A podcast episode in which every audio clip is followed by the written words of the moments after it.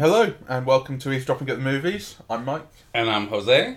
We saw um, film stars don't die in Liverpool Yes, on different days. Like on uh, different days. This is and you know, the second time that we have uh, seen a film separately. So I, I saw it this morning, Ah, so it's fresh on your mind because I saw it. Friday, right? Yes, Two Friday. days ago. Yes. See, I already can't remember.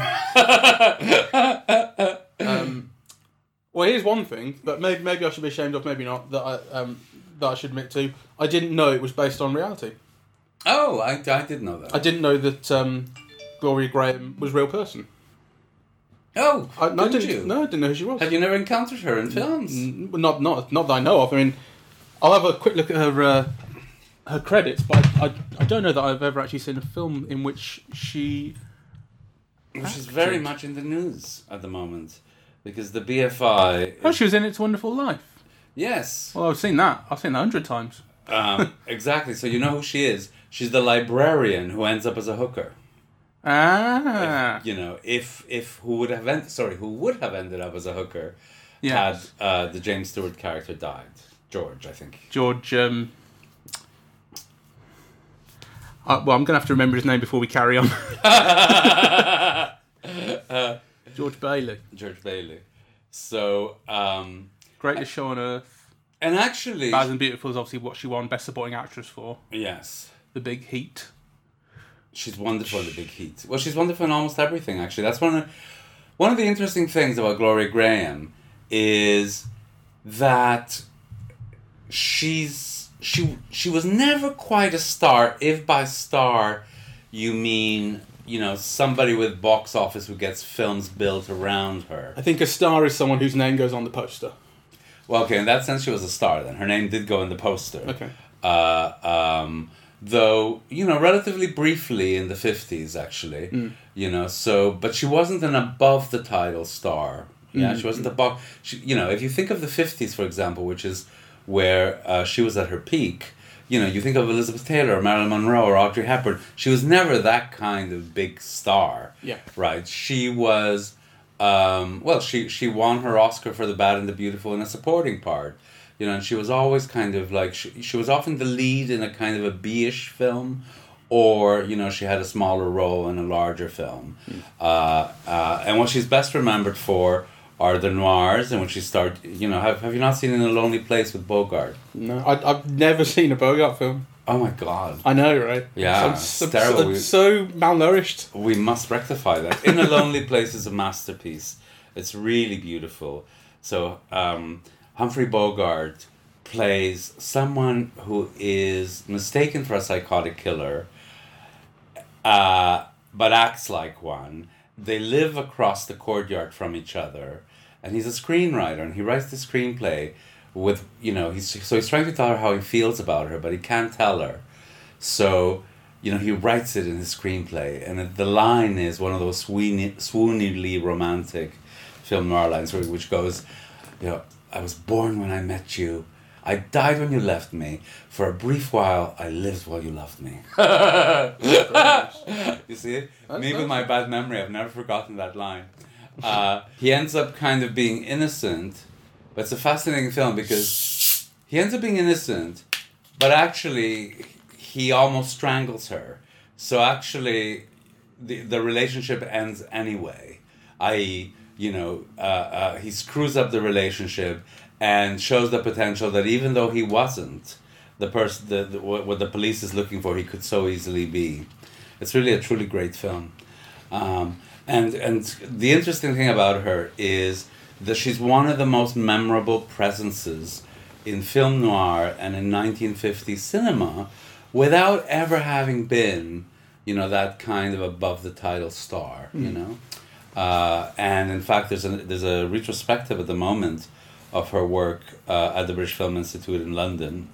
So, you know, which is probably timed to the release of this. I was going film. it's a bit of a coincidence. isn't it? Yeah, it's Because a film about her final days has just come out. yes. Um, so Oh, spoiler alert! By the way, she dies in this, but not in not in Liverpool though. yeah, um, Well, because film stars don't die in Liverpool. No, they die just after a long flight that they shouldn't have taken back to America. Um, so, what did you think of it? I didn't uh, think very much of it. Yes, I didn't think very much of it either. I'm glad Um, because I feared you would like it. I do think that the performances by the two leads I'm very. Good. are towering. Like, you know, um, Annette Bening is absolutely extraordinary because, you know, she really captures the voice and the movements. Like, and actually, one of the things about the film is that it moves from scenes or posters or images of the real Gloria Grahame onto a close up of Annette Bening, and it doesn't jar, right? Like, no, she looks just like you know um, so uh, i mean i think i think she gives an extraordinary performance and i was also impressed by um, Jamie Bell. yeah whom i normally don't like Okay. you know so and i think he does extraordinary things here he's kind of really you know superb uh, and he holds your attention and he's got kind of like this interesting sexuality that he's never shown before. He comes across as you know a sexy as somebody who's up for it really. Um, you know who's up for sex and who enjoys it and you know and who people find that an attractive trait in him. It's one of the things that makes him kind of end up with a film star basically. Yeah, he's, he's kind of live yes. and uh, yeah, seductive. Yes. I hated the way that the film is structured. Well, so let's um, let's just briefly say what it's actually about. So it's based on a memoir, Yes. Which By I his- read years ago. right, by this guy Peter um, something, Peter Turner, um, which was based on his relationship with uh, Gloria Grahame in uh, in 1979 to 1981. Yes. Um, he was 26 in 1979, and she would have been in her mid to late 50s. Yes. The thing is that the film is told uh, in flashbacks, right? But chronologically, what happens is uh, the Jamie Bell character is a drama student in London. He ends up in the same house as Gloria Grahame. Uh, they develop a relationship. Uh, he goes with her to New York and to Hollywood. The, the whole family meets up. They're introduced to both, to the family of each of them, and so on. But they split up. Uh, and so uh, uh, uh, the Yeah, Jamie Bell character, 79. the Jamie Bell character returns uh, uh, back home. Uh, he starts working at the Liverpool Playhouse, uh, and then at the same time, uh, Gloria Grahame is acting in the Glass Menagerie in Lancaster, collapses, and he's the person that she calls to help. And basically, the rest of the film is wrapped around you know her dying moments but also explaining things about why they broke up you know how they met how the, the relationship developed the differences between them and the real reason why they broke up. Yeah, so you didn't like the way it was structured. i didn't. I thought it was like really theatrical. I thought it's a pay, it's a it's a it's a piece that could have been done on stage right?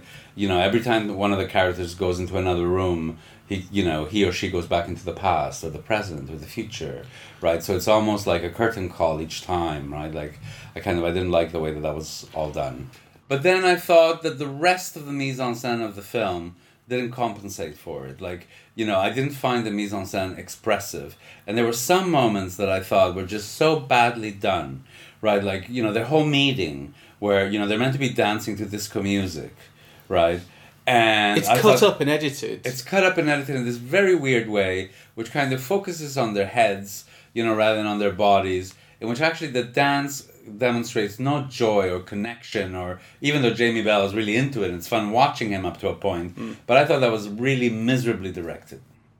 Yes, I mean I agree. It's it. There's no imagination in it, or no, not even like a basic understanding really of what the scene should be communicating. Hmm. As you say, the d- dancing is about your body, Yeah. and you, you kind of get some long shots, but really it's trying to it's trying to communicate it through their expressions to each other. But the expressions are they're just dancing. Yes. You don't dance with your face. And that's another thing. I thought the film, the film on the one hand, I mean, I thought the structure was very theatrical. Well, when you say the structure, you what you're really talking about is the way that it would switch between scenes because it would literally be a character walking through a door Yes. in 1979 and emerging on a beach in 1981. You could see this. that that stuff I agree was a little bit forced, but the structure in terms of actually going between 1981 and 1979 is not a bad. Okay, so the way that the structure was filmed, let's put it that Yeah, way, that would be more accurate. Yeah. Um, so I thought it was a weird thing of, you know, having that, you know, be theatrical on the one hand, and then the rest of the film looked like a really cheap, made-for-TV movie. You know, it was all done in close-ups. You know, it all kind of looked a bit threadbare and inelegant. You know, and I don't mean because it's set in a Liverpool kind of working class home. I mean actually just you know the, the shots seem threadbare and inelegant. You know, even the scenes in California seem kind of cheap and gauzy and The sets, I think, are very good. I think the worlds in, uh, in which it's set are quite uh, convincing and Mm. well realised. You know, I really felt, you know, what what a, a- a house in Liverpool felt like in 1981. yes, Um, yes. it, the, the, so the, the the setting and the design, the, the, the kind of physical design of actually everything that you, all the props and so on, Mm. that's great. I think. And What did you think of Julie Walters playing the mom? I liked her very much. I liked her very much, and I was so happy to like her because I hated her so much in Paddington. Um, I mean, I thought she was kind of part, not really quite recognisable. Hmm. I needed the confirmation of the credits at the end that she was Julie Walters. oh no, you could tell Um, from her voice. Um, Yeah, maybe, but um, no, I thought she was great. And uh, you know, I think the only two things recommended, which are, you know, very considerable, I think, is the performances. I mean, I think they're both extraordinary. yeah, You know, um, and and you know, if you're above, you know, sort of forty-five years old, then you will recognise those washing machines in the kitchen in the house in Liverpool. is that the best thing you can say about the film? I think old people, old people will love this. They'll go, I, I lived in that flat. I know what that's like. I saw, I had that wallpaper. They'll say, yes, you know, I think I had that hair. I think it's a pity in a way that uh, you know here's a film that could have done so much more about about could have told us so much more about stardom, about um, you know Gloria Grahame and about her career and you know what what what Hollywood did to women over a certain age. You know one of the things that Gloria Grahame was famous for, like more than famous, notorious for, was having constant plastic surgery right? Kind of in Alley in his memoir writes about the bad and the beautiful that like they had to tell her to stop because the shots didn't match. She would just appear, right? And all of a sudden she would appear with huge lips or so. Yeah, like Yeah. kind of, you know, which I I remember finding interesting because I didn't realize that plastic surgery, you know, went that far back. Though actually, it really goes much Yeah, further back yeah. than that, right? Um, but anyway, so you know, this insecurity about you know one's image and kind of you know maintaining an image and you know having to look a certain way and what age does to women in that position. There's so many interesting things that the film could have explored, and it just doesn't. It just, it kind of vaguely does. I like the opening in which she is, um, you see her preparing to go on stage and she's going through her, putting up on, on her makeup and she has a song on and it's this kind of beautifying ritual Yes. that she's going through. And with the song, uh, with this song, I can't remember what the song is, but um, there is this, there is this thing that I think you're constantly getting from a character that she wants to feel young. Yes. um, uh, and whether that's through a relationship with a 26 year old or through uh, or that the film doesn't mention uh, extensive plastic surgery or continuing plastic surgery but you're always getting the impression she wants to feel young she, there's this constant thing of Romeo and Juliet she wants to play Juliet and she Yes. gets very pissed off with Jeremy Bell's character when he says aren't you a bit old for that Yes. um, Um, which you know, I mean, people on stage have played Juliet, you know, at quite an age, really. Um, for me, kind of, you know, what what what frustrated me the most was that the aspects of stardom weren't really explored, No. and also it hints at a really interesting kind of dimension, really, which you know is that conversation where the Jamie Bell character reveals to her that he's also slept with men, and she also kind of reveals that you know she's not above an interest in women, right? Mm. And I thought that was kind of something interesting because you know there is like this whole thing of aging divas marrying men who subsequently end up being gay or at least bisexual, right? Yeah, there's so many stars in which, you know, Judy Garland probably being the most famous. I think her last two or three husbands were all gay. The film touches on all of these things and doesn't explore them. Yeah. The other thing that it touches on is, you know, she was notorious for, I suppose, like Woody Allen, um, she got married to Nicholas Ray, right, who directed In a Lonely Place and A Cause and so on. and then her next husband was Nicholas Ray's son from a previous marriage, right? I, I think her husband after. Uh, I think the next husband but one. Okay. I think. All right, Anyway, but in a way, it doesn't matter. But but the the rumor, and I've I've, I've read it stated somewhere, is that that actually um, either Nick Ray caught her sleeping with Hmm. the son, yeah, while they were married, right? Uh, um, What I read on Wikipedia was that it was supposed to have begun when he was thirteen. Ah, right. Okay. There, I didn't know about thirteen, but quite as a teenager, I heard. Yeah. Right. So, so then again, that kind of raised to me an interesting kind of homology between, you know, that being in you know the past with the current relationship that she was having, you know, with with the Jamie Bell character, who probably was a bit younger than what her stepson would have been at the time that the film was set. Right. So, so kind of all those things are in the background of the story, but they're never brought into play. You know, so kind of, I, th- I thought that was one of the frustrating elements of the film. Yeah, there's one line at her sister who's a bit frust- or angry or jealous with her. Yes, and, Frances uh, Barber was very good. She's very good, and uh, j- just makes mention of, uh, you know, you, you didn't, you don't ask her what age it started or something like that, but Yeah. that's all, and, and she's quite catty. But um, the film isn't keen to press that. Yes. I also liked um, Vanessa Redgrave as the mother. yes, wasn't she lovely? Uh, she's, she's She's always just a- wonderful. oh, absolute joy. Uh, she's always luminous, really. She always brings something. Um, and she kind of plays it quite romantically, really. Um, so, so you know, it, it's a film that the performances are really quite extraordinary. I loved all of them, actually. Um, but, you know, it doesn't really hold up to a lot of scrutiny. There are elements of the direction. I remember thinking at one point, uh, the word deft came into my mind. The- direction was quite deft at one point. I can't remember. I think it would, would have been the point where you see the argument that ends up splitting up the two of them, and then you see it again with the knowledge now that uh, uh, Gloria's been out getting Yeah, yeah. diagnosed with cancer. So the first time you see it is from Jamie Bell's perspective, Yes. uh, and he's just frustrated that, that she's lying to him and hiding something and all that. Um, second time you see it is with this knowledge, and it's shown a second time, and, and I thought this is quite good. This Yeah. is quite good. No, seeing this but second but time. I don't know if that's a question of direction. I think Well, no, there were elements of the direction. That, that- Okay, well- were- but but it's also it's also the way the story's told at that point. I agree. Um, but there are there are elements to the direction that I think are kind of uh, show some sort of creativity ability. But it's like so we were looking at Paul McGuigan, uh, uh, who's the director. His previous films, and the only one I, I can be sure of that I've seen is Gangster Number One.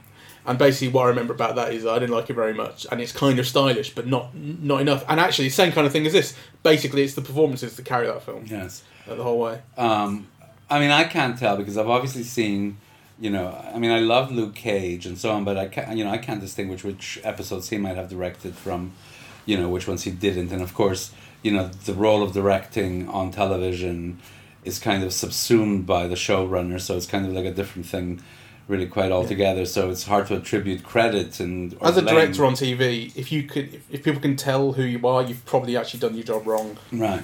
I think. I, I think that's generally. Uh, I mean, there was like an episode of CSI or something when Quentin Tarantino directed it, and it was a big thing. Like Quentin Tarantino did this, but normally you're just there to get what's written down onto the screen. I think it's more perfunctory. I mean, um, you know, the thing is, as I said, she's such a glorious and vibrant presence that you know I think what people should do really is go see one of the great classic Gloria Grahame films, and mm. you know, I would inst- I mean, she's got some roles with the just you know stay in your mind. I mean, primarily in a lonely place and the big heat and human desire.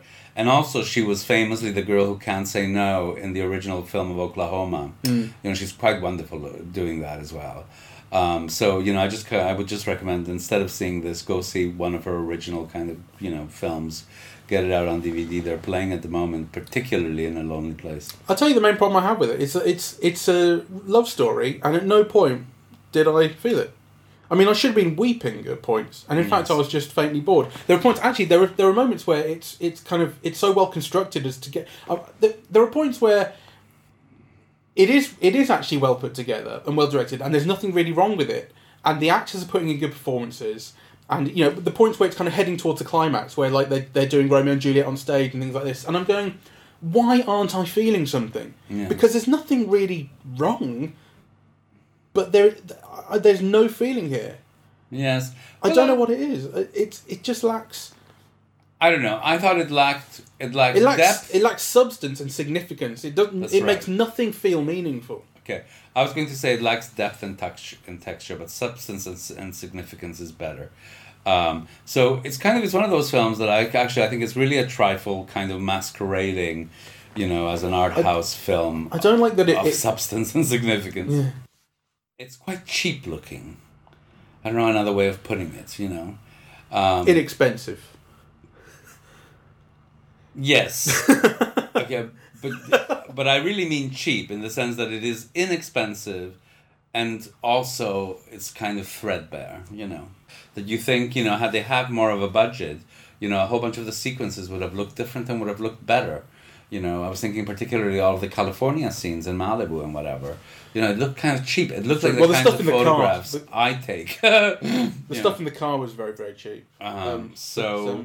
but, um, I mean, I thought that this is one of those one of those things where actually you do feel that the budget affected the quality because there are just scenes that feel needlessly bare. So, for example, all the scenes, you know, in New York in the apartment, there's never like more than one person on the street, or you know, it's always filmed from inside a lobby where you know you have like two people outside, or right, you know, I kind of, I I, I think it looks cheap. Let's see if we can find a budget for it. Budget's not applicable. No. Well, I don't need to look at a budget to tell you it's, it looks cheap. So you know, Well, you don't know, but yeah, but maybe it costs, maybe it costs three hundred grand, maybe it costs three hundred million, and well, it all if went if it on. cost three hundred million. Annette Bening got two ninety nine, tell- I which I'd be surprised. There's something else as well. I saw it at the Electric. I don't know about you. I saw the electric. Yeah. Did you sit in the upstairs room? yes. I I prefer the upstairs room. I've realised to the downstairs one because the. The, the downstairs room, the electric, is they try and make it feel like an actual cinema. Yes. but it's not. It's not big enough. It's the screen's too far away, so it looks like a postage stamp.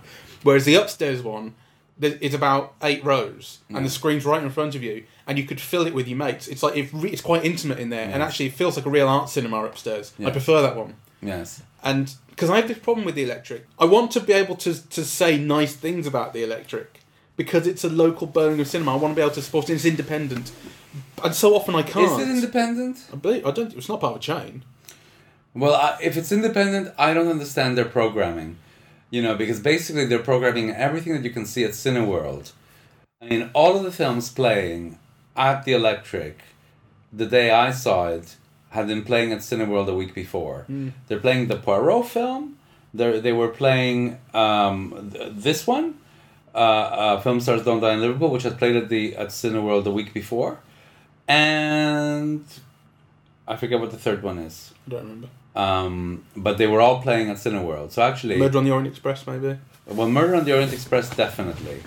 Um, I'll have a quick look at their sh- at their uh, program. Uh, today was Film Stars Don't Die in Liverpool, Paddington, Murder on the Orient Express, and Suburbicon, which we must see. yeah, Paddington was the other one. So they were showing Paddington, Murder on the Orient Express, and Film Stars Don't Die in Liverpool. It's exactly the programming of uh, of Cineworld, except Cineworld shows other stuff as well. Well, So- they're, they're doing they're doing Call Me by Your Name. uh, So in the upcoming week, for instance, Call Me by Your Name, Sorcerer, A Disaster Artist in the Room, Old Boy, uh, Gremlins, plus a Q and A with I don't know who. Blade Runner. They're still showing Blade Runner. Moonlight. So they, they show kind of you know what, what else they got? Beauty and the Beast, Dunkirk, It's a Wonderful Life, Baby Driver. So Okay. they've got a bunch of stuff kind of coming back. Maybe that's the Christmas season. I don't know if they do that regularly. I don't think they do it regularly. Well, you know. Anyway, good for them because you know that's that. What you just said is the kind of programming I'd like to see at the Electric. Yeah. and it's kind of you know why you support it. Um, but the mainstay of their programming, to me, you know, from what I can see, and I walk by it every day, is is you know they rely on kind of like these big films that show at Cineworld. Um, you know, to an exorbitant extent, and that's what you see pictured outside in their posters, and I don't like that. And like I say, what, what my problem is is that I would like to be able to say some really positive things and end up not being able to because they don't think the screen is good enough. Basically, yeah. Well- I think, and it's over. It was nine pound fifty for the ticket today. I know. which is a lot. On top of that is a British film, which I want to be able to say good things about because of British industry, and it's not good. Hmm. Well, the, the not good or the good, I don't mind because you know you you take your chances, right? And Oh, I'm, yeah. I'm happy that they're showing it. I mean, I think kind of what bothers me is you know when they're showing films that you could see at Cineworld, you know, cheaper on a much better screen and sound system and everything than you do there. I mean, Mm. you know that I don't get, right? If you're just going to go see the standard Hollywood blockbuster, then why the fuck see it at uh, the Electric? You know? Yeah, exactly. Uh, so kind of that annoys me about the programming. But you know, it is it is a cinema that I very much want to support actually, and uh, you know, kind of because actually we're so starved now for good programming. And to be fair, you know, where it happens, it either happens there or at the Mockingbird Cinema, you know, or rarely at the Midlands Arts Centre. So, which we should go to the Mockingbird Cinema. Hmm. The Gremlins Q and A is Zach Galligan, who's the star, the main your main man in Oh, well- Gremlins. Well, we should go. No, it's sold out, Oh, and it's on a Thursday night, so I can't. But that's still quite good. Mind you, Gremlins Two is better. Gremlins Two is way better. In fact, it's one of the best. That, in fact, no, I've changed my mind. It goes Gremlins uh-huh. Two, goes Gremlins 2, then The Truman Show, then Jackie Brown. Those are the best three films of 1990s. Right. Okay, well, good. Let's end it here.